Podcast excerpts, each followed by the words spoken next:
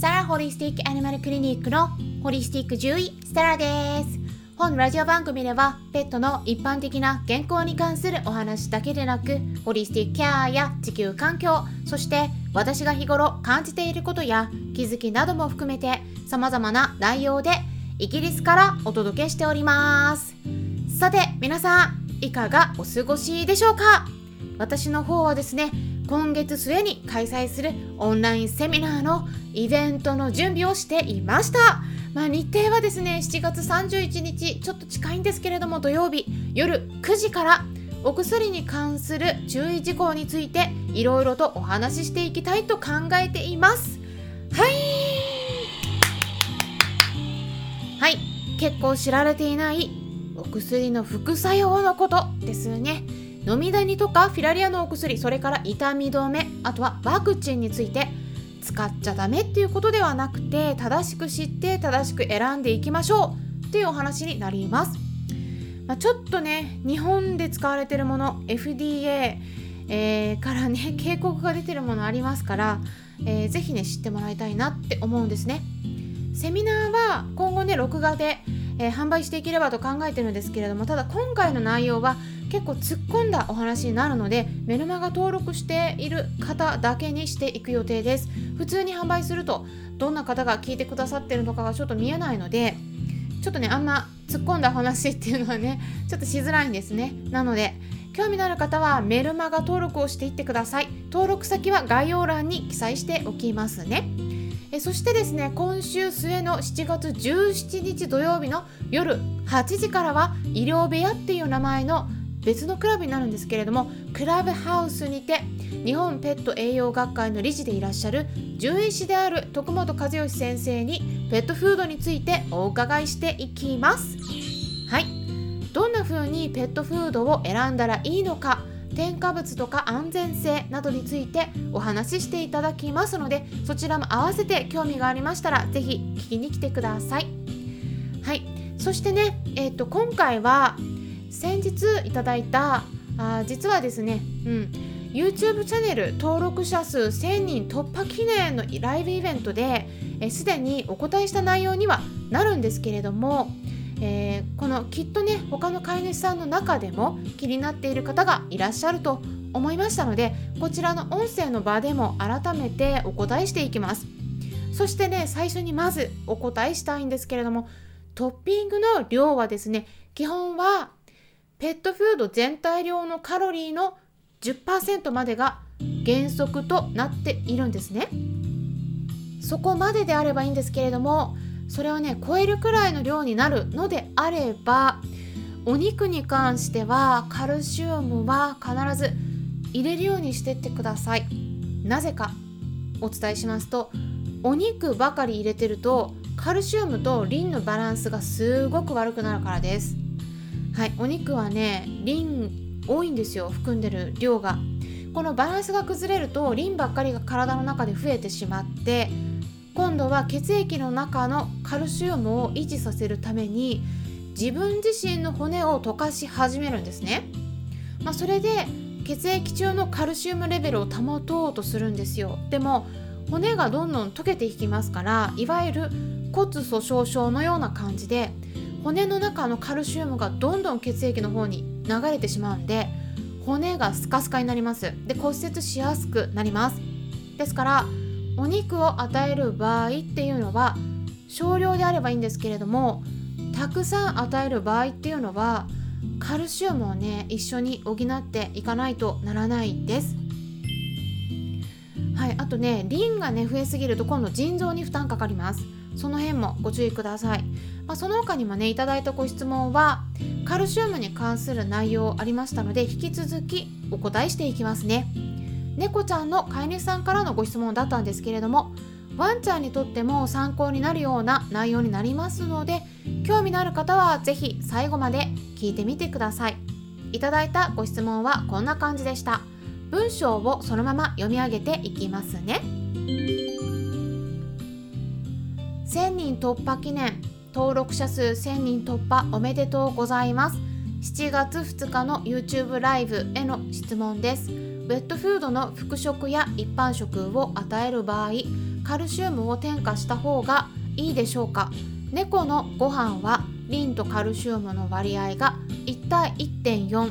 ぐらいでないと骨が弱くなると聞きました。だとすれば総合栄養食と一般食を交互に与えるような頻度例えば日替わりだったり2日から3日ごとのローテーションだったりというような場合カルシウム不足になってしまうのでしょうか？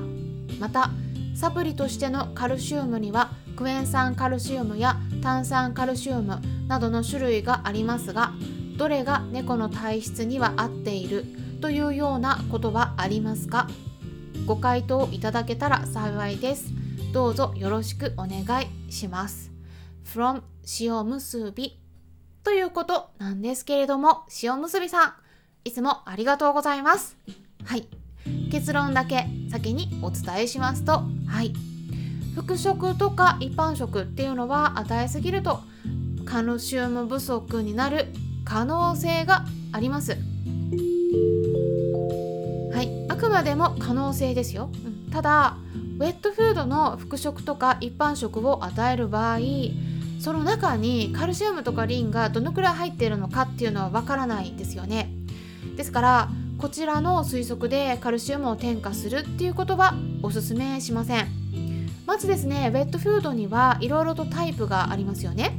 まあ、副食とか一般食って呼ばれるタイプのものもあります。フードの原材料などが表示されている部分を見ていただくと副食とか一般食と記載されている他に、まあ、かっこ書きとしてねおかずタイプとか総合栄養食と一緒に与えてくださいとかってね書かれていると思うんですよねつまりどういうことか言いますと副食とか一般食っていうのは総合栄養食ではないっていうことなんですよね。総合栄養食っていうのはそのフードと水だけを与えるだけで最低限必要な栄養をきちんと賄えるようなフードの種類のことになるんですけれどもそれ以外のものになるとそれだけでは栄養を満たせなかったりもしくは一部の栄養が過剰になってしまう場合があるっていうことなんですね。だから総合栄養食と一緒に与えてくださいとかっていう感じで表示されているんです。特にですね猫ちゃん用のウェットフードになると、まあ、原材料を見ていただくと大体お分かりになるかと思うんですけれども使われている食材のメインになっているのが何かしらのお肉とかお魚になっていると思うんですね。えそしてですねお肉の場合でもお魚の場合でもどちらにしてもお肉とかお魚の中にはカルシウムってねあんま含まれてないんですね天然の食材としては。なので中に含まれているカルシウムの量が少なくそしてリンの方が圧倒的に多くなっていますバランスがすごく悪いんですね。総合栄養食であればその辺りを調整するためにカルシウムのサプリメントかもしくは骨とか卵の殻などが入っていたりするんですね。カルシウム源として。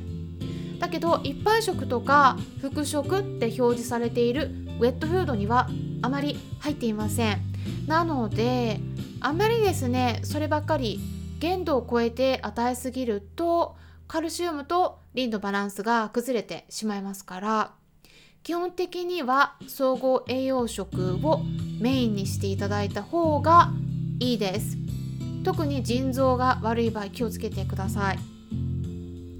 あとはですね猫ちゃんの場合はカルシウムとリンのバランスが1対1.4でないと骨が弱くなるっていうのはねうんちょっと今のところ獣医栄養学の方で私は聞いたことないです。ヨーロッパの方でもアメリカの方でもそれぞれの栄養基準を公開している団体、えー、例えばフィディアフとかアーフコがあるんですけれどもどちらでもですね犬と猫のカルシウムとリンのバランスっていうのは同じなんですね。1対1から最大1対2っていうことなんですね、うんまあ、もしかしたらね新しい情報があって私が見落としてるだけかもしれないんですけれども、まあ、私の方でもね何か確認したらこの音声の場で皆さんにもお伝えしていきますね。うん腎臓が悪い場合はちょっとね高めに設定することあるんですけれども、えー、何も問題がない健康な子の場合だと、えー、個人的には1対1.4のカルシウムリンのバランスだとちょっと高いんじゃないかなって思ったりはします。はい。あとはどんなタイプのカルシウムを猫ちゃんに与えるのがいいのかっていったことなんですけども。はい。一番いいのは本当は生の骨です。ってもねネズミとかスズメくらいのサイズの小動物の骨が一番猫っていう生き物にとっては最適な食材になります。でもね実際にはそのくらいの骨を手に入れるのって難しいですよね。それから生の骨の場合はちょっと衛生面の問題が出やすいです。ですからその他のものを考えた場合には、まあ、卵の殻が一番天然の食材としては与えやすいと思います。もしも人工のサプリを与える場合はクエン酸カルシウムが一番問題が出にくいです。炭酸カルシウム系の場合はちょっと便秘になることがあるのでご注意ください。え卵の殻はえガラス製のブレンダーを使っていただければ粉々にして安全に与えることができます。ただちょっと量に注意ですね。量の計算必要なのでそのあたりについては今後セミナーとかで具体的にお伝えできればと考えています。こんな感じで今回は猫ちゃんの食事に関するご質問にお答えしていきました。参考になったという方はよろしければいいねボタンのクリックとかフォローもしていただけたら嬉しいです。あと紹介していただくとすごくさらに嬉しいです。それではまたお会いしましょう。ホリスティック獣医サラでした。